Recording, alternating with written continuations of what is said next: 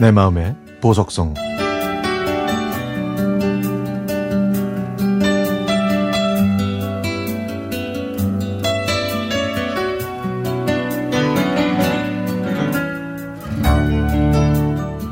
36년 만에 영화 탑건의 후속편이 개봉돼서 최근에 많은 사랑을 받고 있네요. 탑건 1편은 제가 고등학교에 입학할 무렵 겨울에 극장에서 개봉했던 것으로 기억합니다. 그때 저는 영화를 홍보하기 위해서 진행됐던 이벤트에 당첨돼서 탑건의 오리지널 사운드 트랙 카세트 테이프를 선물로 받았습니다. 극장에서 탑건을 본 다음에는 선물로 받은 그 카세트 테이프를 계속 들으면서 벅찬 감동을 이어나갔던 그런 고등학교 시절도 생각나고요. 탐 크루즈와 비행기가 함께 있는 엽서와 브로마이드를 제 방 벽에 붙였고 한동안 F-14 전투기와 탐 크루즈 사진으로 책받침을 만들어서 가지고 다닐 정도였습니다. 사춘기 시절에 보았던 탑건에는 멋진 전투기가 하늘을 날아다녔고 잘생긴 탐 크루즈뿐만 아니라 날이 선듯 날카로운 이미지의 발킬모도 인상적이었죠.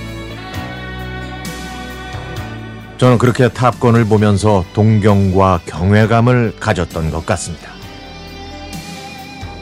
51살이 된 지금 탑건의 후속편을 보고 나니 괜히 울컥하기도 했고 세월의 야속함도 느껴졌습니다.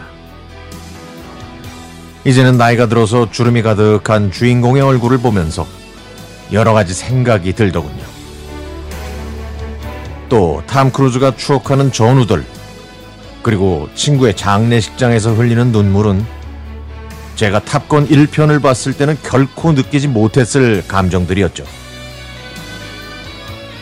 그리고 50주를 넘어가는 저에게는 서글픔과 그리움이었습니다. 젊은 시절에 강남과 종로, 홍대, 신촌을 마치 저만의 무대인 양 휘젓고 돌아다니던 나날들. 크게 변한 건 없지만 이제 그 자리를 채우고 있는 사람들은 현재의 젊은이들이네요. 영화도 1편에서 젊음을 뽐냈던 주인공의 자리는 젊은 파일럿들로 채워져 있는 걸 보면서 제자리에서 조금씩 밀려가고 있는 중년의 제 모습도 겹쳐졌습니다. 작년 말에 어머니가 천국으로 가시면서 모든 사람은 영원하지 않다는 진실을 경험했습니다. 또 시간은 우리에게 절대 친절하지 않다는 것도 깨달았고요. 그래서 지금 이 시간을 더 열심히 살아야 하고 제 가족과의 삶에서도 허투루 세월을 보내지 말아야겠다는 다짐도 했습니다. 저 같은 중년 남성들이 탑건 2편을 보고 눈시울을 붉혔다는 얘기를 들었습니다.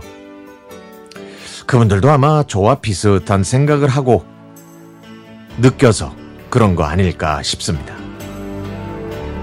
이제부터라도 저에게 남은 시간을 더 열심히 살아야겠습니다.